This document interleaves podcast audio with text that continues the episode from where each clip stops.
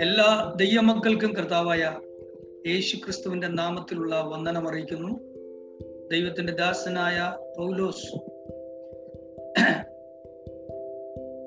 എബ്രയരായ യഹൂദന്മാരായ ക്രിസ്തീയ വിശ്വാസികളായ ആദിമ നൂറ്റാണ്ടിലെ ഒന്നാം നൂറ്റാണ്ടിലെ പോസ്തലീയ കാലഘട്ടത്തിലെ ആദ്യത്തെ ദൈവ സഭയ്ക്ക് എഴുതിയ എരിശിലേമിലെ സഭയ്ക്ക് ഖനാൻ നാട്ടിലെ സഭയ്ക്ക് എഴുതിയ ലേഖനത്തെ കുറിച്ചാണ് നമ്മൾ പഠിച്ചു വരുന്നത്.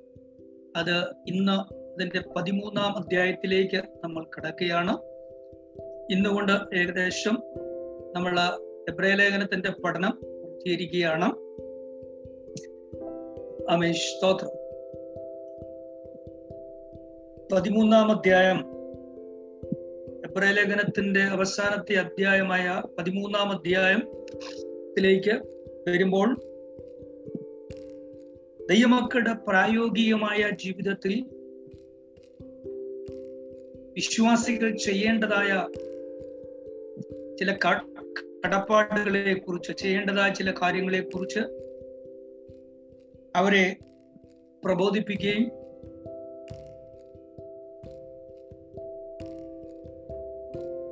ദൈവ സ്നേഹമുള്ളവരായി. അന്യന്യം സ്നേഹിക്കുന്നവരായി. ഇരുപ്പാൻ അവരെ പ്രബോധിപ്പിക്കുകയും ചെയ്യുന്നതായ ഭാഗങ്ങളാണ് നമുക്ക് ഈ പതിമൂന്നാം അധ്യായത്തിൽ തക്കൊണ്ട് കഴിയുന്നത്. മൂന്ന് അതിപ്രധാനമായ കാര്യങ്ങൾക്ക് പ്രാധാന്യം കൊടുത്തുകൊണ്ടാണ് ഈ ലേഖനം ഓരോ അധ്യായം വായിക്കുമ്പോഴും വിശ്വാസത്തിനും യേശുക്രിസ്തുവിലുള്ള പ്രത്യാശയിലും ക്രിസ്തുവിന്റെ സ്നേഹത്തിൽ വർദ്ധിച്ചു വരേണ്ടതിന്റെ ആവശ്യകതയാണ് ഓരോ അധ്യായങ്ങളിൽ കൂടെ നമുക്ക് മനസ്സിലാക്കാൻ കൊണ്ട് കഴിയും അവിടെ വാഴ്ത്തപ്പെട്ട കർത്താവായ യേശു ക്രിസ്തുവിന്റെ നിസ്തുല്യതയെക്കുറിച്ച് സ്തോത്രം. യേശു കർത്താവിന്റെ ശ്രേഷ്ഠതയെക്കുറിച്ച് വിവരിക്കുന്ന അനുഗ്രഹിക്കപ്പെട്ട ഒരു ലേഖനമായിരുന്നു നമ്മൾ പഠിച്ചത്. എന്നാൽ വളരെ ആഴമായ ഒരു പഠനമല്ല നമ്മൾ പഠിച്ചത്. ഭാഗികമായ ഒരു പഠനം. ഓരോ അധ്യായത്തിലെ പ്രധാനപ്പെട്ട വിഷയം എന്താണെന്ന് മാത്രമാണ് നമ്മൾ ചിന്തിച്ചത്. വളരെ ആഴമായി. എന്നോട് പറഞ്ഞാൽ പുതിയ നിയമത്തിലെ ഒരു അഞ്ചാമത്തെ സുവിശേഷം എന്ന് പറയാം എബ്രേ ഒരു അഞ്ചാമത്തെ സുവിശേഷമായിട്ട് എബ്രേ നമുക്ക് വേണേ വ്യാഖ്യാനിക്കാം. അങ്ങനെ വളരെ പ്രാധാന്യം അർഹിക്കുന്ന ഒരു ലേഖനമാണ് എബ്രേ പുതിയ നിയമ സഭയ്ക്കും ഈ ആദിമ സഭ അപ്പോസ്തലിക സഭയ്ക്ക് അപ്പോസ്തല കാലത്ത് ഉണ്ടായിരുന്ന യഹൂദ സഭയ്ക്ക് പൗലോസ് കൊടുക്കുന്ന പ്രബോധനങ്ങൾ നമ്മുടെ വിശ്വാസത്തിന്റെ വളർച്ചയ്ക്കും വിശ്വാസത്തിന്റെ നിശ്ചയത്തിന് ഉറപ്പിനും സമൃദ്ധിയായ പ്രത്യാശയിൽ നമ്മൾ വർദ്ധിച്ചു വരുവാനും അപ്പോ തന്നെ ദൈവസ്നേഹം ഒട്ടും വിട്ടുകളയ. ദൈവസ്നേഹത്തെ ദൈവമക്കൾ കർത്താവ് നമ്മെ നാം കഴിഞ്ഞ ക്ലാസ്സുകളിലൊക്കെ ചിന്തിച്ചു പോലെ ആ വിധത്തിൽ കർത്താവ് തന്റെ സ്വന്തം പ്രാണനെ നമുക്ക് വേണ്ടി തന്ന്. തന്റെ ശരീരവും തന്റെ രക്തവും നമുക്കായി തന്ന് തന്റെ ജീവനെ നമുക്ക് വേണ്ടി തന്ന്.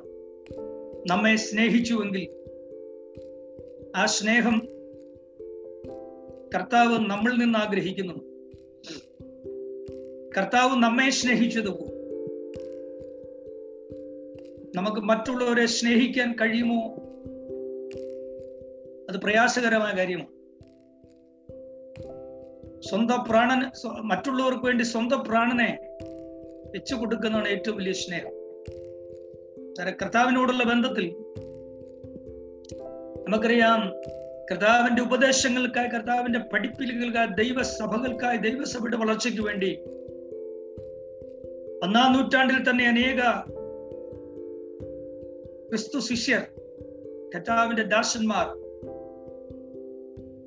ദൈവസഭയുടെ വളർച്ചയ്ക്ക് എന്ന നിലനിൽപ്പിനും ക്രിസ്തുവിന്റെ ഉപദേശങ്ങളുടെ പിന്തുടർച്ചയ്ക്കും വേണ്ടി ഒക്കെ അവർ അവരുടെ ജീവനെ പാനീയ ബലിയായി പാനീയാഗമായി ദൈവത്തിന് വേണ്ടി ജീവബലിയായി തീരുന്നതായിട്ട് നമുക്ക് കാണാൻ തക്കണം കഴിയും. ലേഖനം എഴുതിയ പശ്ചാത്തലം നമ്മുടെ മനസ്സിൽ നിന്ന് മറന്നു പോകരുത്. റോമൻ സാമ്രാജ്യത്തിന്റെ അധീനതയിലായിരിക്കുന്ന യഹൂദ കനാനാട് യഹൂദ പ്രദേശങ്ങളും ആ ദേശങ്ങളൊക്കെ റോമൻ സാമ്രാജ്യത്തിന്റെ അധീനയിലായിരിക്കുമ്പോൾ. ഈ ലേഖനം എഴുതുന്ന സമയത്ത് നമുക്കറിയാം എ ഡി അറുപത്തി അഞ്ചിൽ ഇറ്റലിയിൽ ഇരുന്നു കൊണ്ട് റോമിൽ ഇറ്റലിയിൽ ഇരുന്നു കൊണ്ട് ദൈവത്തിന്റെ ദാസനായ പൗലോസ് ഈ ലേഖനം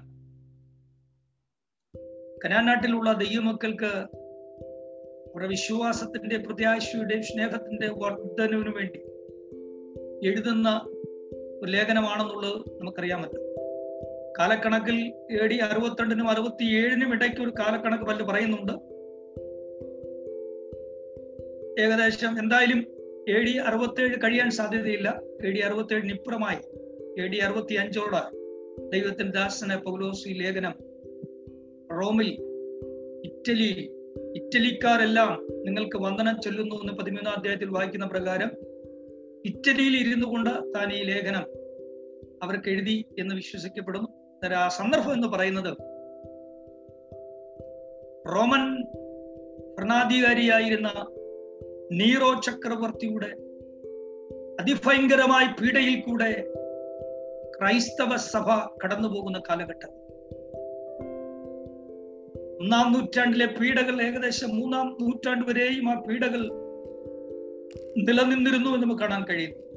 നീറോ കൈസറിന് ശേഷം വന്ന ചക്രവർത്തിമാരും ക്രൈസ്തവ സഭയുടെ വളർച്ചയെ ക്രൈസ്തവ മിഷണറിമാരുടെ പ്രവർത്തനങ്ങളെ അക്കാലങ്ങളിലെ കൂട്ടായ്മകൾ എന്ന് പറയുന്നത് വലിയ ദേവാലയങ്ങളിലോ പള്ളികളിലോ അല്ലായിരുന്നു. അതത് പ്രദേശങ്ങളിലുള്ള ദൈവമക്കൾ ഒരുമിച്ച് ആടെയെങ്കിലും ഭവനങ്ങളിൽ കൂടി വരുന്ന സഭകളായിരുന്നു ആദിമ സഭകൾ കൂടുതലും എന്ന് നമുക്കറിയാം.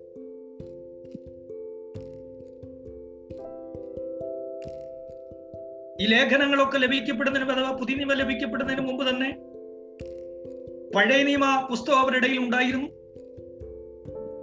ആ പഴയ നിയമ പുസ്തകങ്ങളിലെ വചനങ്ങൾ അവർ വായിക്കുകയും വായിക്കുന്ന ഭാഗങ്ങളെ അവരെ പ്രബോധിപ്പിക്കുകയും ചെയ്യുമായിരുന്നു. അപ്പോൾ തന്നെ അതിൽ കർത്താവായ യേശു ക്രിസ്തുവിനെ കുറിച്ച് പ്രചരിക്കുന്ന കാര്യങ്ങളുടെ നിവൃത്തികരണങ്ങൾ അത് വ്യാഖ്യാനിച്ചു കൊടുക്കുമായിരുന്നു. നമുക്കറിയാം അങ്ങനെ ആദിമസഭ ഈ ലേഖനങ്ങൾ സുവിശേഷങ്ങൾ എഴുതപ്പെട്ട കിട്ടപ്പെടുന്നതിന് മുമ്പ് ആ പഴയ നിയമ ചുരുളുകൾ അവരുടെ കയ്യിൽ ഉണ്ടായിരുന്നു. അതവര് സഭകളിൽ ഉപയോഗിക്കുകയും വായിക്കുകയും അതിനെ അന്യോന്യം പ്രബോധിപ്പിക്കുകയും ഒക്കെ ചെയ്തിരുന്നു എന്ന് നമുക്ക് കാണാൻ കഴിയും. എന്നാൽ ക്രൈസ്തവ മാർഗത്തിലേക്ക് വന്നപ്പോൾ ആദിമ സഭയെ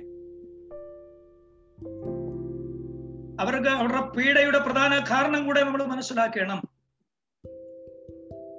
എന്ന് പറഞ്ഞാൽ പ്രധാനമായി ക്രിസ്ത്യാനികൾക്ക് യഹൂദന്മാർക്ക് ഒരുപാട് ആചാ ആചാരങ്ങളുണ്ട് ആലയങ്ങളുണ്ട് ആഘോഷങ്ങളുണ്ട് ഒക്കെ ഉണ്ട് എന്നാൽ ക്രൈസ്തവ വിശ്വാസത്തിലേക്ക് വന്നപ്പോൾ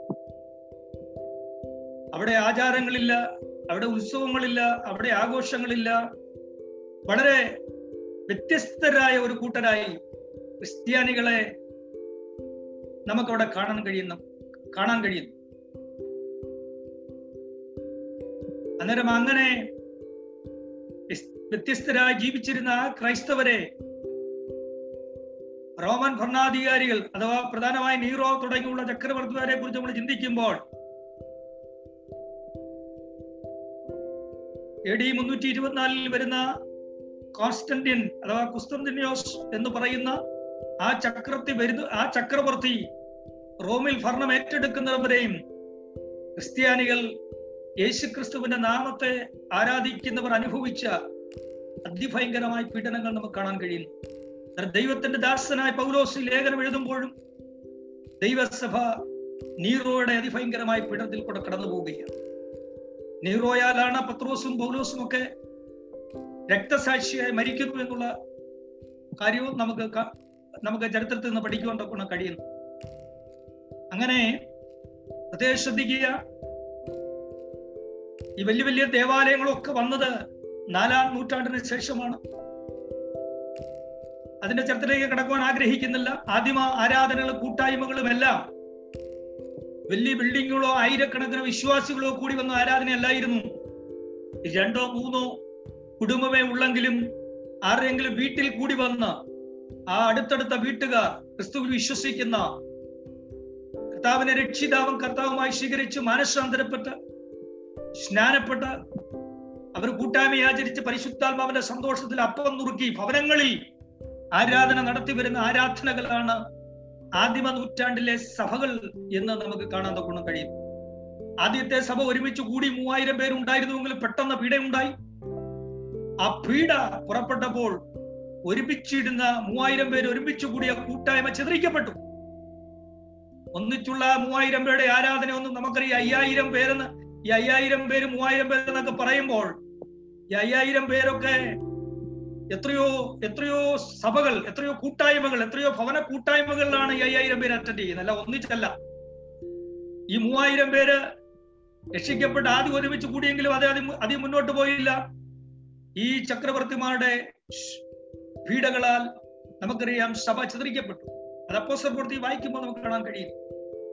അനീറോടെ കാലഘട്ടത്തിൽ ക്രിസ്തീയ രക്തസാക്ഷിയായിട്ട് ആദ്യത്തെ രക്തസാക്ഷിയായിട്ട് സ്തേവാനോസ് വധിക്കപ്പെടുന്ന അഥവാ കല്ലെറിഞ്ഞ് കൊല്ലപ്പെടുന്നതായിട്ട് നമുക്ക് കാണാൻ തക്കണം കഴിയും? പത്രോസിന്റെ ഉത്സാഹപൂർണമായ അതിശക്തമായ പ്രവർത്തനങ്ങളെ അപ്പോസർ പ്രവൃത്തിയിൽ എടുത്തു പറയുന്നുണ്ട്. എന്നാൽ പത്രോസ് മാത്രമല്ല ആദിമ നൂറ്റാണ്ടിൽ അപ്പോസ്ത്രീയ കാലഘട്ടത്തിൽ തന്നെ ക്രിസ്തീയ ഉപദേശം സുവിശേഷം സർവലോകത്തിലും വ്യാപിച്ചു വ്യാ- വ്യാ- വ്യാപരിച്ചിരുന്നു. സർവലോകത്തിലും വ്യാപരിച്ചിരുന്നു. അത് റോമ സാമ്രാജ്യത്തിലേക്ക് വ്യാപിച്ചു. അത് പേർഷ്യൻ നാടുകളിലേക്ക് വ്യാപരിച്ചു. എന്തിനാ? ഒന്നാം നൂറ്റാണ്ടിൽ തന്നെ ഈ സുവിശേഷത്തിന്റെ സന്ദേശം നമ്മുടെ ഭാരതത്തിൽ കടന്നു വന്നു.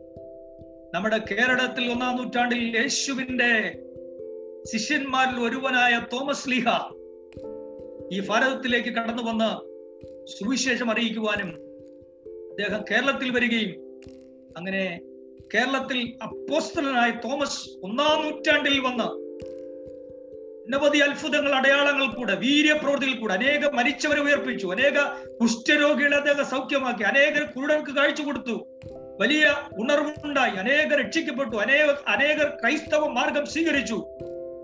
അന്യദൈവങ്ങളെ ആരാധിച്ച സത്യമെന്തെന്നറിയാത്ത അനേക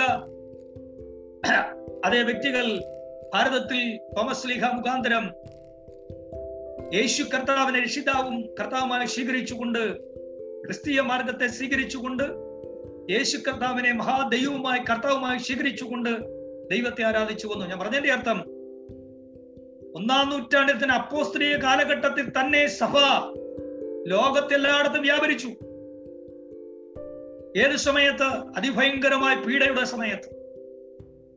ദൈവമക്കളെ പീഡയുടെ സമയത്ത് ദൈവസഭയുടെ പ്രവർത്തനങ്ങളെ ദൈവദാസന്മാരെ കൊന്നൊടുക്കി വിശ്വാസികളെ തീപ്പന്തങ്ങളായി കൊന്ന് തീപ്പങ്ങൾ തീപ്പന്തങ്ങളാക്കി തീർത്ത് വന്യമൃഗങ്ങൾക്ക് വിട്ടുകൊടുത്ത് നമുക്കറിയാം ഏതെല്ലാം രീതിയിൽ ക്രൈസ്തവ സഭ ഒരുക്കേണ്ടി വന്ന അതിശക്തമായ പീഡകൾ അതിഭയങ്കരമായിരുന്നു. അതിഭയങ്കരം. സഹിക്കുവാൻ കഴിയാത്ത പീഡകളായി നമ്മൾ ഈ അധ്യായം വായിക്കുമ്പോൾ തടവുകാരെ ഓർക്കണം. അതിഥികളെ സൽക്കരിക്കണം എന്നൊക്കെ പൗലോസ് ഇവിടെ പറയുമ്പോൾ ഇതിന്റെ പശ്ചാത്തലം എന്താണ് ചിന്തിക്കുക പശ്ചാത്തലം ചിന്തിക്കണം. സ്വാതന്ത്ര്യമില്ലാതെ വളരെ പീഡനങ്ങൾ. തെരുക്കളിൽ വെച്ചോ ഇവിടങ്ങളിൽ വെച്ചോ കൂട്ടായ്മകളോ ദൈവദാസന്മാരെ കണ്ടാൽ അവരെ പിടിക്കുകയും ജയിലിൽ അടയ്ക്കുകയും അതിക്രൂരമായി പീഡിപ്പിക്കുകയും കൊല്ലുകയും ചെയ്യുന്ന കാലഘട്ടമാണ്. എന്നാൽ ആ കാലഘട്ടത്തിലാണ് സഭ ഏറ്റവും അധികം ശക്തമായി വളർന്നത് എന്ന് എന്നുള്ളത് നമ്മെ അത്ഭുതപ്പെടുന്ന ഒരു കാര്യം. എന്നാൽ പിന്നിലോട്ട് തിരിഞ്ഞു നോക്കുമ്പോൾ മത്തായി പതിനാറിൽ കർത്താവായ യേശു ക്രിസ്തു പറഞ്ഞ വചനം നാം ഓർക്കണം. ഞാൻ എന്റെ സഭയെ പണയും.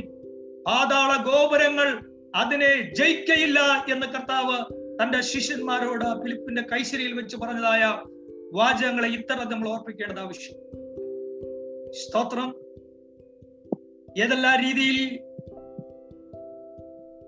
സത്യ സുവിശേഷത്തെ സത്യവചനത്തെ നീതിയുടെ മാർഗത്തെ സത്യത്തിന്റെ മാർഗത്തെ യേശു ക്രിസ്തുവിന്റെ മാർഗത്തെ പല രീതിയിൽ അതിനെ ഉടച്ചു കളയുവാൻ ഇല്ലായ്മ ചെയ്യുവാൻ പ്രവർത്തിച്ച പൈശാചിക ശക്തികളെ കുറിച്ച് നമുക്ക് കാണാൻ കഴിയുന്നുണ്ട്. കർത്താവ് പറഞ്ഞു ഞാൻ എന്റെ സഭയെ പണിയും പാതാള ഗോപുരങ്ങൾ അതിനെ ജയിക്കയില്ല.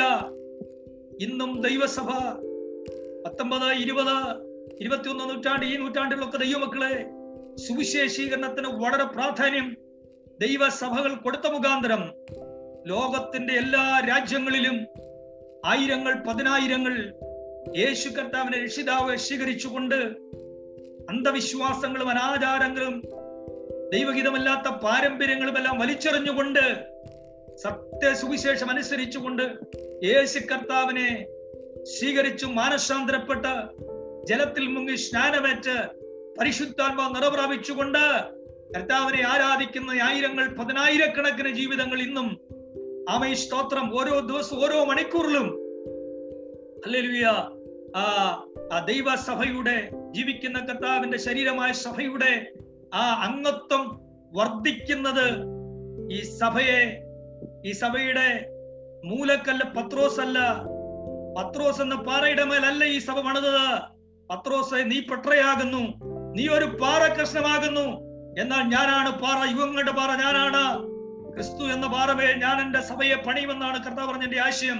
ക്രിസ്തുവാകുന്ന യുഗങ്ങളുടെ പാറമേൽ അടിസ്ഥാനമിട്ട് പണിയപ്പെടുന്ന മൂലക്കല്ലിന്മേൽ പണിയപ്പെടുന്ന ജീവനുള്ള കല്ലുകൾ കൊണ്ട് പണിയപ്പെടുന്ന ആത്മീയ യാഗം കഴിക്കുവാൻ പരിശുദ്ധാത്മാവിനാ പണിയപ്പെടുന്ന ഈ ദൈവ സഭയെ പീഡനങ്ങൾ കൊണ്ടോ കഷ്ടതകൾ കൊണ്ടോ ആമി സ്തോത്രം ആരാധനയാലയങ്ങൾ അടച്ചതുകൊണ്ടോ? ദൈവമക്കളെ എന്തെല്ലാം പ്രതിസന്ധികൾ എന്തെല്ലാം പ്രതികൂലങ്ങൾ ശത്രു സൃഷ്ടിച്ചാലും ആമേ സ്തോത്രം ജീവന്റെ ആത്മാവിന്റെ പ്രമാണം ഉള്ളിലുള്ള ദൈവ പൈതൽ ജീവന്റെ ആത്മാവ് ഉള്ളിൽ വ്യാപരിക്കുന്ന ദൈവത്തിന്റെ പൈതൽ അവൻ വീടായാലും വഴിത്തലക്കലായാലും തെരുക്കളായാലും കുഴവക്കമായാലും അല്ലേലു അവൻ ആമേ സ്തോത്രം രക്ഷിതാവായി സ്വീകരിച്ച ഉള്ളത്തിൽ ആമേ സ്തോത്രം കർത്താവായി സ്വീകരിച്ച ജീവിക്കുന്ന കർത്താവായവനെ മാറ്റമില്ലാത്തവനെ. ആമേ സ്തോത്രം എവിടെയും ആരാധിക്കും. അത് അതിനൊരു തെളിവ് കൂടെയാണ് ഈ കോവിഡ്. ഈ കോവിഡ് വന്നപ്പോൾ ലോകം ഏറ്റവും അധികം പരിഹസിച്ചത് ദൈവമക്കളെയാണ്. എന്തിയ പ്രവചനം എന്തിയ പ്രസംഗം എന്തിയ കൺവെൻഷൻ എന്തിയ സുവിശേഷയോഗം എന്തിയ പരസ്യയോഗം എവിടെ പോയി വിശ്വാസികൾ എവിടെ പോയി പാസ്റ്റർമാർ? എന്ന് ചോദിച്ച അനവധി ചോദ്യങ്ങളുടെ മുമ്പിലാണ് ഞാൻ നിങ്ങൾ കടന്നു പോകുന്നത് എന്നാ ഒരു കാര്യം പറയട്ടെ ദൈവമക്കളെ ഈ ചോദ്യങ്ങളുടെ നടുവിലും ഈ സമയത്തും ആമെ രക്ഷിക്കപ്പെടുന്നതിന് കുറവില്ല സ്നാനപ്പെടുന്നതിന് കുറവില്ല ദൈവിക കൂട്ടായ്മകൾ കെട്ടടഞ്ഞിട്ടില്ല. ആമേ സ്തോത്രം. ദൈവമക്കളെ ആലയങ്ങളുടെ വാതിലുകൾ അട- അടഞ്ഞെന്ന് വന്നേക്കാം. അല്ലേ ലിവിയ പ്രതികൂലങ്ങൾ അനവധിയായി ഉണ്ടായെന്ന് വന്നേക്കാം. എന്നാൽ ദൈവം നീതിമാന കൂടാരത്തെ ജയത്തിന്റെ ഉല്ലാസത്തിന്റെ ഹോഷമുണ്ടെന്ന് വചനത്തിൽ വായിക്കുന്ന പോലെ നാം കൂടാരങ്ങളിൽ പാർത്തുകൊണ്ടും കർത്താവിന്റെ സാക്ഷ്യം വഹിക്കാൻ ദൈവവചനം അനേകരെ അറിയിക്കുവാൻ അനേകരോട് സുവിശേഷം പറയുവാൻ അനേകർക്ക് വേണ്ടി പ്രാർത്ഥിക്കുവാൻ നമ്മുടെ ജീവിതത്തിൽ അതേ സ്തോത്ര സ്വയമായി നമ്മെ സ്വയപരിശോധന ചെയ്ത് നമുക്ക് ഈ ദിവസങ്ങളിൽ ആത്മീയ ഉണർവ് ആത്മീയ ചൈതന്യവും പ്രാപിച്ചുകൊണ്ട് കർത്താവിന്റെ വേലിൽ വർദ്ധിച്ചു വരുവാൻ ഉത്സാഹമുള്ളവരായി നിങ്ങൾ മാറണം. ആദ്യ നൂറ്റാണ്ടിന്റെ പീഡനകൾ ആമേ യഹൂദ ക്രൈസ്തവരായിരിക്കുന്ന ഈ ദൈവജനത്തെ അവരെ വല്ലാതെ വല്ലാതെ അവരെ വേദനിപ്പിച്ചു വല്ലാതെ ഭാരപ്പെടുത്തിയപ്പോൾ ആ പഴയ യഹൂദ ആചാരങ്ങളിലേക്കും ആ കർമ്മങ്ങളിലേക്കും മടങ്ങിപ്പോയാൽ ഇത്രയധികം ഉപദ്രവം ഉണ്ടാകയില്ല എന്നൊരു ചിന്ത അവരിൽ ഫലിച്ചു കാണാം. അതറിഞ്ഞുകൊണ്ടാണ് പൗലോസി ലേഖനം അവർക്ക് എഴുതുന്നത്. നാശത്തിലേക്ക് പിന്മാറുന്നവരുടെ കൂട്ടത്തിലല്ല അതിനുവേണ്ടിയല്ല ദൈവം നമ്മെ വിളിച്ചത്. അനേക വിശ്വാസ വീരന്മാരെ മുമ്പിൽ നിർത്തിക്കൊണ്ടും വിശ്വാസത്തിന്റെ നായകനും പൂർത്തി വരുത്തുന്ന യേശുവിനെ മുമ്പിൽ കാണിച്ചുകൊണ്ടും നിങ്ങളുടെ മുമ്പിൽ വെച്ചിരിക്കുന്ന ഓട്ടം വിശ്വാസത്തിന്റെ നായകനും പൂർത്തി വരുത്തുന്നവരുമായ യേശുവിനെ നോക്കിക്കൊണ്ട് സ്ഥിരതയോടോടി ആ ഓട്ടം തികയ്ക്കണം എന്ന് ഇവിടെ ദൈവത്തിന്റെ ദാസനായ പൗലോസ് അവിശ്വാസികളെ പ്രബോധിപ്പിച്ച് ഉറപ്പിക്കുന്ന കാര്യങ്ങളാണ് നമ്മൾ കഴിഞ്ഞ ക്ലാസ്സുകളിൽ ചിന്തിക്കുവാണ്ടൊക്കെ അവിടെയായി തീർന്നത്. ആ പീഡകൾ പലരെയും ഈ നമുക്കറിയാം ഈ ആചാരങ്ങളും അനുഷ്ഠാനങ്ങളും ഉത്സവങ്ങളും വിഗ്രഹങ്ങളും സ്തംഭങ്ങളും ഒന്നുമില്ലാത്ത ആരാധനയെ റോമൻ ഭരണകൂടം വളരെ പുച്ഛിക്കുകയും ക്രിസ്ത്യാനികളെ നികൃഷ്ടജീവികളെ പോലെ കണ്ട് മറ്റുള്ളവര് മനുഷ്യരുമായിട്ട് ആമേ സ്തോത്രം അവരെ താരതമ്യപ്പെടുത്തുവാൻ കഴിയാത്തതുകൊണ്ട് അവർ വ്യത്യസ്തരായതുകൊണ്ട് അവർ വേർപെട്ടവരായതുകൊണ്ട് അവരുടെ വിശ്വാസ പ്രമാണം വ്യത്യസ്തമായിരുന്നതുകൊണ്ട് ആ ഒരു കാരണം വെച്ചും ആമേ ക്രൈസ്തവരെ അതിശക്തമായി റോമൻ ചക്രവർത്തിമാർ ഭരണാധികാരെ പീഡിപ്പിച്ച നൂറ്റാണ്ടുകൾ നമുക്ക് കാണാൻ തൊക്കണം കഴിയുന്നു. ആ- ആ- പീഡകൾ ഒന്നാം നൂറ്റാണ്ടിലും രണ്ടാം നൂറ്റാണ്ടിലും മൂന്നാം നൂറ്റാണ്ടിന്റെ മധ്യത്തിൽ വരെയും അതിശക്തമായി പീഡകൾ കടന്നുപോയ ചരിത്രമാണ് നമുക്ക് കാണാൻ കഴിയുന്നത്. അങ്ങനെ ആ പീഡയിൽ കൂടെ ദൈവസഭ കടന്നു പോകുന്ന സമയത്തും നമുക്ക് കാണാൻ കഴിയുന്നു. അല്ലലൂയ. പീഡ വർദ്ധിച്ചപ്പോൾ അവരെല്ലാം ചിതറിപ്പോയി. ചിതറിപ്പോയി. യഹൂദയിലേക്ക് പോയി ശമരിയയിലേക്ക് പോയി ഫിലിപ്പിയിലേക്ക് പോയി കൈസരിയിലേക്ക് പോയി ഇറ്റലിയിലേക്ക് പോയി മിശ്രമിലേക്ക് പോയി ഇന്ത്യയിലേക്ക് പോയി റോമിലേക്ക് പോയി ഏഷ്യ ഭൂഗണത്തിന്റെ പലയിടങ്ങളിൽ പോയി യൂറോപ്പ് ഭൂഖണ്ഡം എന്ന് വേണ്ട. ചിതറിപ്പോയി. എന്ത് ദൈവമക്കളെ ആ ചിതറിപ്പോയതും ഒരു ദൈവിക പദ്ധതിയായിരുന്നു. ഒരുമിച്ച് കൂടിയിരുന്ന അവരൊരു സഭയായി ആരാധിച്ചിരുന്നുവെങ്കിൽ ഇന്ന് രാജ്യങ്ങളിൽ ലോകത്തിന്റെ പല രാജ്യങ്ങളിലെ സഭകൾ കാണുകയില്ലായിരുന്നു. രക്ഷയുടെ സന്ദേശം എത്തുകയില്ലായിരുന്നു. എന്നാൽ പീഡയും കഷ്ടതകളും ദൈവസഭയുടെ വളർച്ചയ്ക്ക് ഒരു നന്മയാക്കി മാറ്റിയ ദൈവത്തിന്റെ പ്രവർത്തികളെ ഓർക്കുമ്പോൾ നാം ഒരു കാര്യം മനസ്സിലാക്കണം. ആമീൻ. ദൈവജനമായ ദൈവ ദൈവമക്കളായ നമ്മുടെ ജീവിതത്തിൽ ദൈവസഭയ്ക്ക് നേരിടുന്ന ഒരു പ്രതികൂലങ്ങളും ദൈവം അറിയാതല്ല. ഈ പ്രതികൂലങ്ങൾ നമ്മുടെ ജീവിതത്തിൽ ഉണ്ടാകുമ്പോൾ നാം കൂടുതൽ ഉണരുവാൻ കൂടുതൽ പ്രാർത്ഥിക്കുവാൻ കൂടുതൽ നമ്മുടെ ഉത്തരവാദിത്തങ്ങളെ നമ്മൾ മനസ്സിലാക്കിക്കൊണ്ട് നമ്മുടെ കൂടാരങ്ങളിൽ നമ്മൾ ഒതുങ്ങിക്കൂടി നമ്മൾ ഒതുങ്ങിപ്പോകാതെ അല്ലെങ്കിൽ ഉത്സാഹമുള്ളവരായി. ഇവിടെ പ്രധാനപ്പെട്ട ഒരു വിഷയം പറയാൻ നിങ്ങൾ ഉത്സാഹം സകല ഉത്സാഹവും കഴിച്ച ഉത്സാഹമുള്ളവരായി. ആമേ ആ ഉത്സാഹത്തിൽ മടിപ്പില്ലാത്തവരായി എരിവുള്ളവരായി. നിങ്ങൾ കർത്താവായ യേശു ക്രിസ്തുവിന്റെ യേശു ക്രിസ്തുവിന്റെ വിശ്വാസത്തെ മുറുകെ പിടിച്ച് ആ പ്രത്യാശയെ മുറുകെ പിടിച്ചുകൊണ്ട് ദൈവസ്നേഹത്തിൽ നിങ്ങൾ എങ്ങനെ മുന്നോട്ട് പോകുമെന്ന് അവരെ പ്രബോധിപ്പിക്കുന്നതായിട്ട് നമുക്ക് കാണാൻ കഴിയുന്നുണ്ട്. ഓരോ അധ്യായത്തിലും വിശ്വാസത്തെ കുറിച്ച് പറയുന്നുണ്ട് പ്രത്യാശയെ കുറിച്ച് പറയുന്നുണ്ട് സ്നേഹത്തെ കുറിച്ച് പറയുന്നു പന്ത്രണ്ടാം അധ്യായം പഠിക്കുമ്പോൾ അവിടെ അത് തന്നെ പറയുന്നു വിശ്വാസത്തിന്റെ ശ്രേഷ്ഠതയെ കുറിച്ചാണ് പത്തിന്റെ പത്ത് പത്തിന്റെ ഇരുപത് മുതൽ ഈ പതിമൂന്നിന്റെ പത്തൊമ്പത് വാക്യങ്ങൾ വിശ്വാസത്തിന്റെ നടപ്പ് വിശ്വാസത്തിന്റെ ശ്രേഷ്ഠത വിശ്വാസത്തിന്റെ പ്രവൃത്തി ഇത്യാദി കാര്യങ്ങളെ പറയുമ്പോഴും അവിടെയും ദൈവസ്നേഹത്തെ പറ്റിയും അവിടെയും ദൈവിക പ്രത്യാശയെ കുറിച്ച് പറയുന്നുണ്ട്. പന്ത്രണ്ടാം അധ്യായത്തിൽ നമ്മൾ വായിച്ചല്ലോ. അതിന്റെ അവസാന വാക്യത്തിൽ ആകിയാൽ ഇളകാത്ത രാജ്യം പ്രാപിക്കുന്നത് കൊണ്ട് നാം നന്ദിയുള്ളവരാ ദൈവത്തിന് പ്രസാ പ്രസാ ദൈവത്തെ പ്രസാദിപ്പിക്കുവാൻ തക്കവണ്ണം ഭക്തിയോടും ഭയത്തോടും കൂടെ സേവ ചെയ്യുക നാം. ഇളകാത്ത രാജ്യം പ്രാപിക്കും. അവിടെ പ്രത്യാശ ഉണർത്തുകയാണ്. ഈ കാണുന്നെല്ലാം ഇളക്കമുണ്ടാകും. ഈ കാണുന്നെല്ലാം ഇളകിപ്പോകും. ഈ അക്ഷരീയമായി ഭൗമികതെല്ലാം മാറിപ്പോകും. എന്നാൽ ഇളകാത്ത ഇളകാത്ത സ്വർഗമുണ്ട് ഇളകാത്ത രാജ്യമുണ്ട്. ഇളകാത്ത പട്ടണമുണ്ട്. അവ ഇളക്കുവാൻ കഴിയാത്ത രാജ്യത്വമുണ്ട്. അല്ലെങ്കിൽ ഒരിക്കലും മാറ്റമില്ലാത്ത രാജഭരണമുണ്ട്. നിത്യമായ രാജ്യത്വമുണ്ട്. അതാരുടെയാണ്? അത് ഹല്ലു നമ്മുടെ കർത്താവായ യേശു ക്രിസ്തുവിന്റെയാണ് ആർക്കും വിളക്കുവാൻ കഴിയാത്ത രാജ്യത്തെ സ്ഥാപിക്കുവാൻ രാജാതി രാജാവ് കർത്താതി കർത്താവ് യേശു ക്രിസ്തു വരുന്നു. അന്ന് ഇളകാത്ത രാജ്യം നമുക്ക് വേണ്ടി കർത്താവ് ഒരുക്കുന്നതിനാൽ ഇളകാത്ത രാജ്യം പ്രാപിക്കേണ്ടതിന് വേണ്ടി ഈ ഇളക്കമുള്ള രാജ്യത്തിൽ ഈ കോട്ടമുള്ള രാജ്യത്തിൽ ഈ തകരുന്ന ലോകത്തിൽ ദൈവക്കളെ ക്രിസ്തു കർത്താവിന്റെ നാമനിമിത്തം കഷ്ടങ്ങളോ പീഡകളോ ഉപദ്രവങ്ങളോ തടവുകളോ ഒക്കെ നേരിടേണ്ടി വന്നാലും അതിനെ നിങ്ങൾ സഹിച്ചുകൊണ്ട് നിങ്ങൾക്ക് വരമേൽപ്പിച്ചിരിക്കുന്ന വിശ്വാസത്തിന് വേണ്ടി സകല പോരാട്ടവും കഴിച്ചുകൊണ്ട് നിങ്ങൾ പ്രത്യാശിക്കുന്ന വിരുദ് പ്രാപിക്കണമെന്ന് ദൈവത്തിന്റെ ദാസന പൗലോസ് അവരെ ഓർപ്പിക്കുന്നതായിട്ട് നമുക്ക് കാണാൻ കഴിയുന്നുണ്ട്. ഞാനൊരു ക്ലാസ്സിനേക്കാൾ ഉപരിയായി ഈ ഭാഗത്തെ സന്ദേശമാണ് ഞാൻ ഇന്ന് പോലെ കാലം ഈ രാത്രി കാലം നിങ്ങളെ ഓർപ്പിക്കുന്നത്. ഞാൻ പതിമൂന്നാം അധ്യായത്തിൽ ഒരു വാക്ക് ഒരു വാക്യം വായിച്ചുകൊണ്ട് ആമേ സ്തോത്രം. ഈ എബ്രായ ലേഖനത്തെ ലേഖനത്തിന്റെ പഠനത്തെ ആ വാക്യത്തോടെ ചുരുക്കു അതെ ഞാൻ ഈ ക്ലാസ്സോടെ അതെ ചുരുക്കുവാൻ ആഗ്രഹിക്കുകയാണ്. അതിന്റെ പതിമൂന്നാം അധ്യായം അതിന്റെ എട്ടാം വാക്യം. എബ്രഹലേഖനം പതിമൂന്നാം അധ്യായം അതിന്റെ എട്ടാം വാക്യം വളരെ കാതലായ ഒരു വാക്യമാണ്. എന്താണ് ആ വാക്യം? യേശു ക്രിസ്തു ഇന്നലെയും ഇന്നും എന്നേക്കും അനന്യൻ തന്നെ. യേശുക്രിസ്തുവിന്റെ ശ്രേഷ്ഠതയും യേശുക്രിസ്തുവിന്റെ പൗരോഹിത്യത്തിന്റെ ശ്രേഷ്ഠതയും യേശുക്രിസ്തുവിന്റെ ശുശ്രൂഷയുടെ ശ്രേഷ്ഠതയും യേശു ക്രിസ്തു വാക്തത്വം ചെയ്തിരിക്കുന്ന വാഗ്ദാനങ്ങളുടെ ശ്രേഷ്ഠതയും യേശു ക്രിസ്തു നൽകാൻ പോകുന്ന പ്രതിഫലത്തിന്റെ ശ്രേഷ്ഠതയും യേശു ക്രിസ്തു നൽകാൻ പോകുന്ന സകല ആത്മീയ അനുഗ്രഹത്തിന്റെ ശ്രേഷ്ഠതയും വിവരിച്ചതിന് ശേഷം ദൈവത്തിന്റെ ദാസന പൗലോസ് ആ വിശ്വാസികൾ കഴുതുമ്പോൾ പറയുന്നു നമ്മുടെ കർത്താവായ യേശു ക്രിസ്തു ഇന്നലെയും ഇന്നും എന്നേക്കും മാറ്റമില്ലാത്തവനാണ് മാറ്റമില്ലാത്തവനാണ്. ലേലൂയ ഇത് വളരെ പ്രധാനപ്പെട്ട ഒരു വാക്യമാണ്. മാറുന്നതിനെ കുറിച്ച് പറഞ്ഞു. മാറിപ്പോ മരണത്താൽ മാറിപ്പോയ പലരെ കുറിച്ച് നമ്മൾ വായിച്ചു. വിശ്വാസ വീരന്മാരെ കുറിച്ച് പഠിച്ചു. പിന്മാറിപ്പോയവരെ കുറിച്ച് പഠിച്ചു. യേശാവിനെ പോലെ അഭക്തരായവരെ കുറിച്ചൊക്കെ നമ്മൾ ചിന്തിച്ചു. നമുക്കറിയാം സ്തോത്രം. അന്നേരം ഈ ലോകത്തിലെ മനുഷ്യർക്ക് മാറ്റമുണ്ട്. ഈ ലോകത്തിലെ ഭരണ സംവിധാനങ്ങൾക്ക് മാറ്റമുണ്ട്. ഈ ലോകത്തിന് തന്നെ മാറ്റമുണ്ട്. ലോക രാജ്യം ഈ ലോകത്തിലെ ഭരണകൂടങ്ങൾക്ക് മാറ്റമുണ്ട്.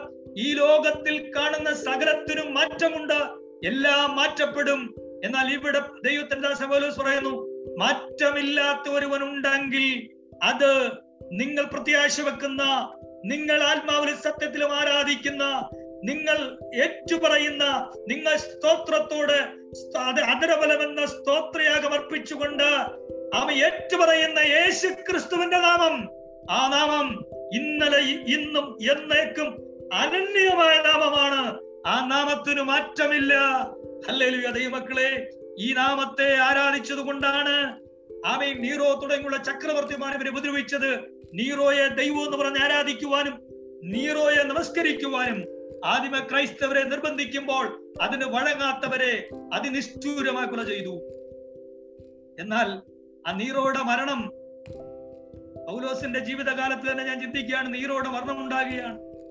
ഒരു മനോവിഭ്ര ഒരു മനോരോഗിയായി ഒരു ഭ്രാന്തനായി ഒരു സ്വസ്ഥതയില്ലാത്തവനായി ക്രിസ്ത്യാനികളെ കൂട്ടക്കൊല ചെയ്ത നീറോ ആമേ സ്തോത്രം ഒരു ഒരു മൃഗതുല്യനായി മരിച്ചു മരണത്തിന് കീഴ്പ്പെടുമ്പോൾ അല്ലെലുയ എരുതിയിൽ വന്തെരിയുന്ന വന്യമൃഗങ്ങൾ കടിച്ചു കീറപ്പെടുന്ന ക്രൂശിക്കപ്പെടുന്ന അനേക ദൈവഭക്തന്മാർ തങ്ങളുടെ ആത്മാവിനെ ദൈവകരങ്ങളിൽ ഏൽപ്പിച്ചുകൊണ്ട് അവിടെ വേല തികച്ച ദൈവരെ ഒരുക്ക ദൈവർക്കായി ഒരുക്കിയിരിക്കുന്ന നിത്യവിശ്രമത്തിലേക്ക് അവരെ പ്രവേശിച്ചതായിട്ട് നമുക്ക് കാണാത്ത കൊണ്ടും കഴിയുന്നു.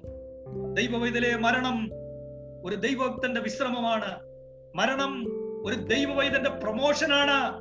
മരണം ഒരു ദൈവവൈദന്റെ അതെ നിത്യമായ സന്തോഷത്തിലേക്കുള്ള പ്രവേശനമാണ്. ഒരു ദൈവവൈദന്റെ മരണം. ഹല്ലേലൂയ. അത് ദുഃഖത്തിന്റെയും കണ്ണുനീരിന്റെയും വിലാപത്തിന്റെയും നിരാശയുടെയും ആമേ സ്തോത്ര പ്രവേശനമല്ല. അത് നിത്യമായ നിത്യമായ നിത്യമായ സന്തോഷത്തിന്റെ ആമേ സ്തോത്രം ഒരു ഒരു അതേ ഹല്ലേലൂയ ഒരു ഒരു അനുഭവത്തിലേക്കുള്ള ആമേ സ്തോത്രം അഥവാ ഒരു ഒരു ദൈവിക വാക്തത്വത്തിന്റെ ആ പ്രത്യാശയുടെ പൂർവത്തിലേക്കുള്ള ആമേ ഒരു യാത്രയാണ് ഒരു ഭക്തന്റെ മരണം എന്ന് നമുക്ക് കാണുവാൻ തൊക്കണം കഴിയുന്നു. വായിച്ച വാക്യത്തിലേക്ക് വരാം. യേശു ക്രിസ്തു ഇന്നലെയും ഇന്നും എന്നേക്ക് അനന്യെന്ന് പറയുമ്പോൾ ആ വാക്യത്തിന് അനേക മീനിങ്ങുകൾ ഉണ്ട്. ഒന്ന് പഴയ നിയമകാലഘട്ടത്തിലും ഈ കർത്താവിനെയാണ് നാം ആരാധിച്ചത്. അതിൽ പഴയ നിയമത്തിൽ യേശു കർത്താവ് അവൻ മാറ്റമില്ലാത്തവനാണ്. ഈ സുവിശേഷ കാലഘട്ടത്തിൽ ഈ പുതിയ നിയമ കാലഘട്ടത്തിലും യേശു ക്രിസ്തു മാറ്റ മാറ്റമില്ലാത്തവനാണ്. ഇനി വരുവാൻ പോകുന്ന ഹല്ലേലൂയ ആ ആമേ സഹസ്രാബ്ദ വാഴ്ചയിലും സഹ- സഹസ്രാബ്ദ യുഗത്തിലും നമ്മുടെ കർത്താവ് മാറ്റമില്ലാത്തവനാണ്. നിത്യതയിൽ അവൻ മാറ്റമില്ലാത്തവനാണ്. യേശു ക്രിസ്തു എന്നും എന്നേക്കും അനന്യനായി മാറ്റമില്ലാത്തവനായ ഒരു കർത്താവിനെയാണ് നിങ്ങൾ ആരാധിക്കുന്നത്. ഹല്ലേലൂയ. ആ കർത്താവിന്റെ വാക്തത്വം എന്താണ്? അതിന്റെ അഞ്ചാം വാക്യം ഞാൻ നിന്നെ ഒരു നാൾ കൈവിടുകയില്ല ഉപേക്ഷിക്കുമില്ല എന്ന ദൈവം അറിയിച്ചിരിക്കുന്നല്ലോ ആകയാൽ കർത്താവ് എനിക്ക് തുണ ഞാൻ പേടിക്കയില്ല. മനുഷ്യൻ എന്നോട് എന്ത് ചെയ്യുമെന്ന് നമുക്ക് ധൈര്യത്തോടെ പറയാം. ഇവിടെ മനുഷ്യൻ എന്നോട് എന്ത് ചെയ്യുമെന്ന് ധൈര്യത്തോട് പറയാമെന്നുള്ള ഈ വാക്യം വരുവാനുള്ള കാരണം എന്താ? ഓ നീറോടെ അവന്റെ പടയാളികളുടെയും അതിശക്തമായ പീഡനങ്ങൾ. ഇഞ്ചിഞ്ച ദൈവമക്കളെ കൊല്ലുന്നതായ കാലഘട്ടം. എത്രയോ പോളിക്കാപ്പിനെ പോലെയുള്ള എത്രയോ ദൈവോക്തന്മാരെയാണ് ദൈവമക്കളെ സഭാചരിത്രം പഠിക്കുമ്പോൾ എത്രയോ വിശ്വാസ വീരരായ വനിതകളെയും അതേ ദൈവമക്കളെയും അതിക്രൂരമായി വധിച്ചത്. എന്നാൽ ഇവിടെ എന്താണ് പറയുന്നത്? കർത്താവ് എനിക്ക് തുണ ഞാൻ പേടിക്കയില്ല.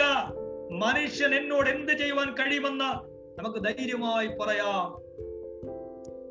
അർത്ഥിക്കം ചെന്ന് എത്തിയ ആമേ സ്തോത്രം കോളിക്കാട്ടിനെ റോമൻ പടയാളികൾ പിടിച്ചുകൊണ്ട് പോകുമ്പോൾ ആമയ അന്നത്തെ ചക്രവർത്തി കോളിക്കാർപ്പിനോട് മുഖത്തോട് നോക്കിയപ്പോൾ ദൈവദേശനാൻ മിന്നുന്ന മുഖത്ത് നോക്കിക്കൊണ്ട് അദ്ദേഹത്തെ വെറുതെ വിടുവാൻ തനിക്ക് തോന്നി. അന്നേരം അദ്ദേഹം പറഞ്ഞു ഒരു കാര്യം ചെയ്യ.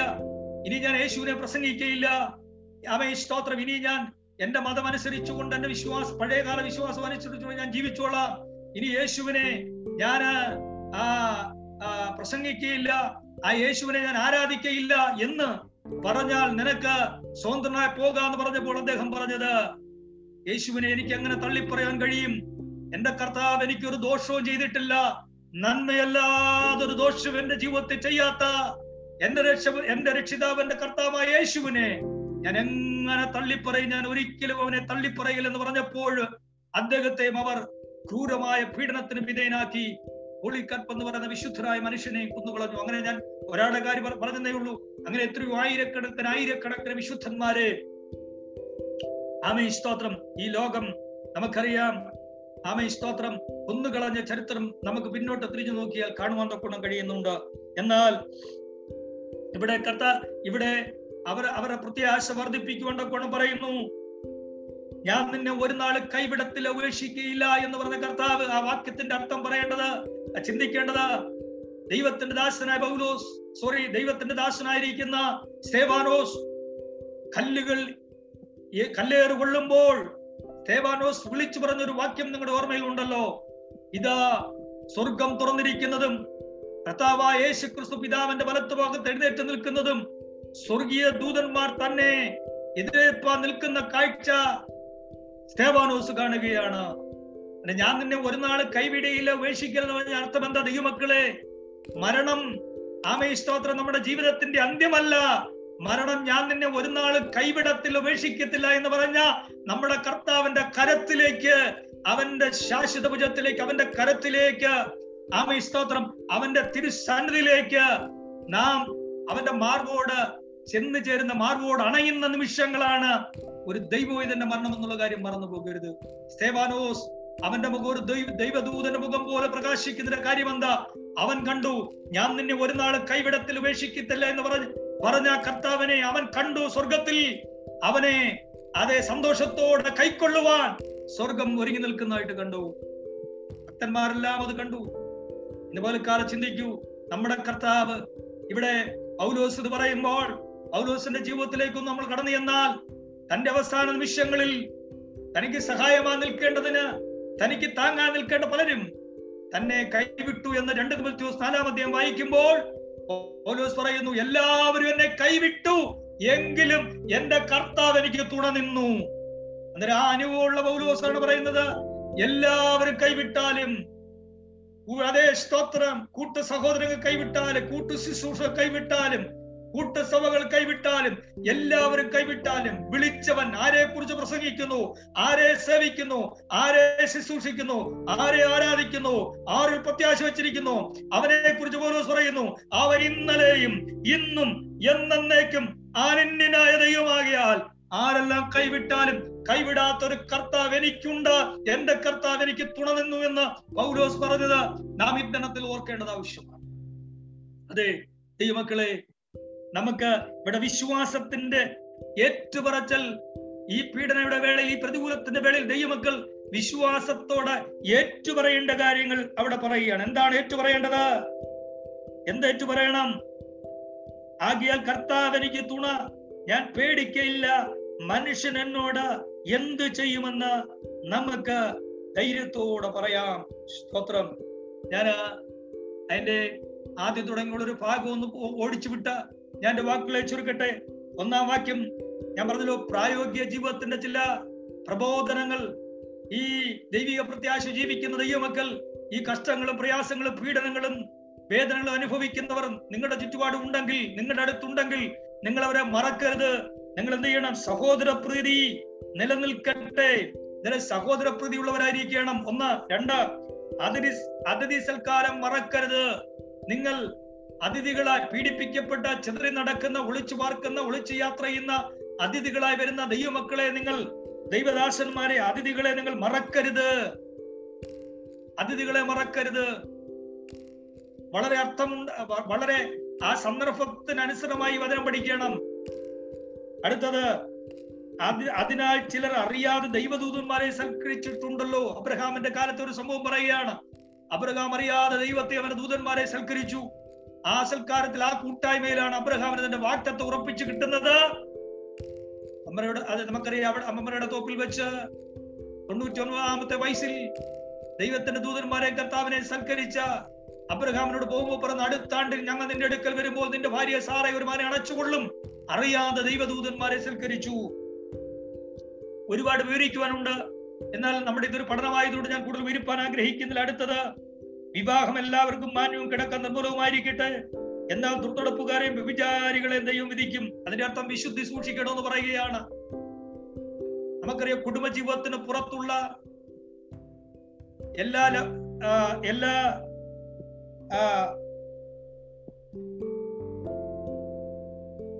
പുറത്ത് നടക്കുന്ന പുറത്ത് ദുർനടപ്പുണ്ടാകുകയോ വ്യഭിചാരം ചെയ്യുകയോ ചെയ്തെന്ന് പറയുമ്പോൾ ആമേ സ്തോത്ര വിവാഹത്തോടു കൂടിയുള്ള ജീവിത ബന്ധത്തിന് പുറത്തു നടക്കുന്ന എല്ലാം പാപമാണെന്ന് അവിടെ ഓർപ്പിക്കുന്നു. എന്നിട്ട് പറയുന്നു അതേ സ്തോത്രം അവിടെ പറയുന്ന എന്താ? ദുർനടപ്പുകാരെ വ്യഭിചാരികളെ ദൈവം വിധിക്കും. നിങ്ങളുടെ നടപ്പ് ദ്രവ്യാഗ്രഹം ഇല്ലാതായിരിക്കട്ടെ ഉള്ളത് കൊണ്ട് തൃപ്തിപ്പെടുവീൻ. ഞാൻ നിന്നെ ഒരു നാളെ കൈവിടുകയില്ല ഉപേക്ഷിക്കയില്ല എന്നവിടെ പറയുകയാണ്. നമുക്കറിയാം ഉള്ളത് കൊണ്ട് തൃപ്തിപ്പെടുക എന്നൊക്കെ പറയുമ്പോൾ എത്ര വലിയ കോടീശ്വരനായിരുന്നാലും ഉള്ളത് കൊണ്ട് തൃപ്തിപ്പെടുവാൻ വലിയ ബുദ്ധിമുട്ടാണ്. തനിക്ക് എത്ര കിട്ടിയാലും സംതൃപ്തി ഇല്ലാത്ത കോടീശ്വരന്മാരെ ധനികന്മാരെ നമുക്ക് ലോകത്തിൽ കാണാൻ കഴിയുന്നുണ്ട്. എന്നാൽ ദൈവമക്കൾക്ക് കർത്താവിനെ ക്ഷമിക്കുന്ന ദൈവമക്കളോട് ദൈവത്തിന്റെ ദാസന പോലോസ് പറയുന്നു നിങ്ങൾ ഉള്ളത് കൊണ്ട് തൃപ്തിപ്പെട്ടുകൊണ്ട് നിങ്ങൾ നന്ദിയുള്ളവരായി ദൈവത്തിന് സ്തോത്രം ചെയ്യുന്ന ചെയ്യണം എന്നിവിടെ പറയുക അടുത്തത് നിങ്ങളോട് ദൈവവചനം പ്രസംഗിച്ച് നിങ്ങളെ നടത്തിയവരെ ഓർത്തോളുവീൻ അവിടെ ജീവാവസാനം ഓർത്ത് അവരുടെ വിശ്വാസം അനുകരിപ്പീൻ.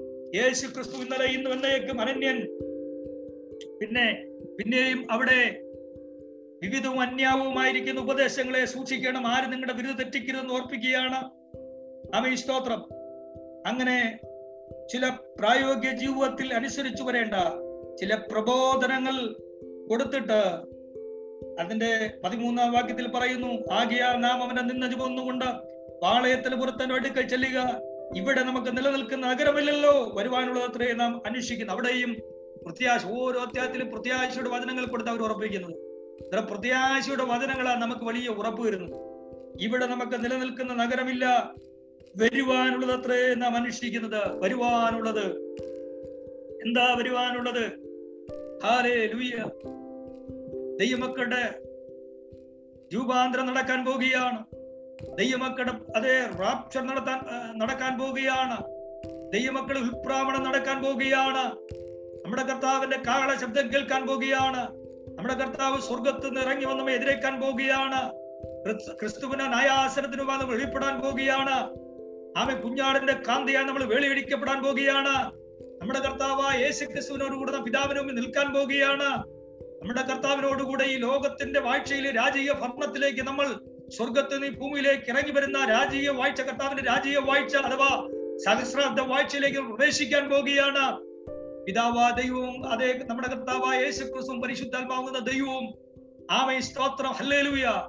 പിതൃപുത്ര പരിശുദ്ധൽമാ ത്രിയേക ദൈവത്തോട് ചേർന്ന നിത്യതയിൽ നിത്യ നിത്യയുഗങ്ങൾ കർത്താവിനോട് ചേർന്നവന്റെ മക്കളായി നാം ദൈവമുഖം കണ്ടുകൊണ്ട് ദൈവത്തെ നിത്യമുഖങ്ങൾ ആരാധിക്കുന്ന ദിവസം വരാൻ പോകുകയാണ്. അതുകൊണ്ട് ആമേൻ. വരുവാനുള്ളത് അത്രേ നാം എന്താണ് വരുവാനുള്ളത് എന്നതിനെ കുറിച്ച് നമുക്കൊരു ഒരു നിശ്ചയമുണ്ടായിരിക്കും. എന്താണ് വരുവാനുള്ളത്? കർത്താവ് തൻ ഗംഭീരനാഥത്തോടും പ്രധാന ശബ്ദത്തോടും ദൈവത്തിന്റെ കാകളത്തോടും സ്വർഗത്ത് നിറങ്ങി വരും. ഈ വചനങ്ങളെ കൊണ്ട് അന്യനെ ആശ്വസിക്കുക. പ്രത്യാശയുടെ വചനം കൊടുക്കുകയാണ്. ഈ വചനങ്ങളെ കൊണ്ട് ആശ്വസിക്കണം. ഏത് വചനം? കർത്താവ് വരും. നമ്മെ അവന്റെ അടുക്ക ചേർക്കും. നമ്മുടെ കണ്ണുനീരെല്ലാം തുടയ്ക്കും. നമ്മുടെ ദുഃഖവും നെടുതീർപ്പും മാറിപ്പോകും. ഓ നമ്മുടെ കഷ്ടതയ്ക്ക് ഒരു പരിധിയുണ്ട്. നമ്മുടെ കഷ്ടതയ്ക്ക് ഒരു അറുതിയുണ്ട്. ആമേ സ്തോത്രം സർവ സൃഷ്ടികളും ഈറ്റുന്നവോട് നമ്മുടെ കർത്താവിന്റെ വരവിന് വേണ്ടി കാത്തിരിക്കുന്നു.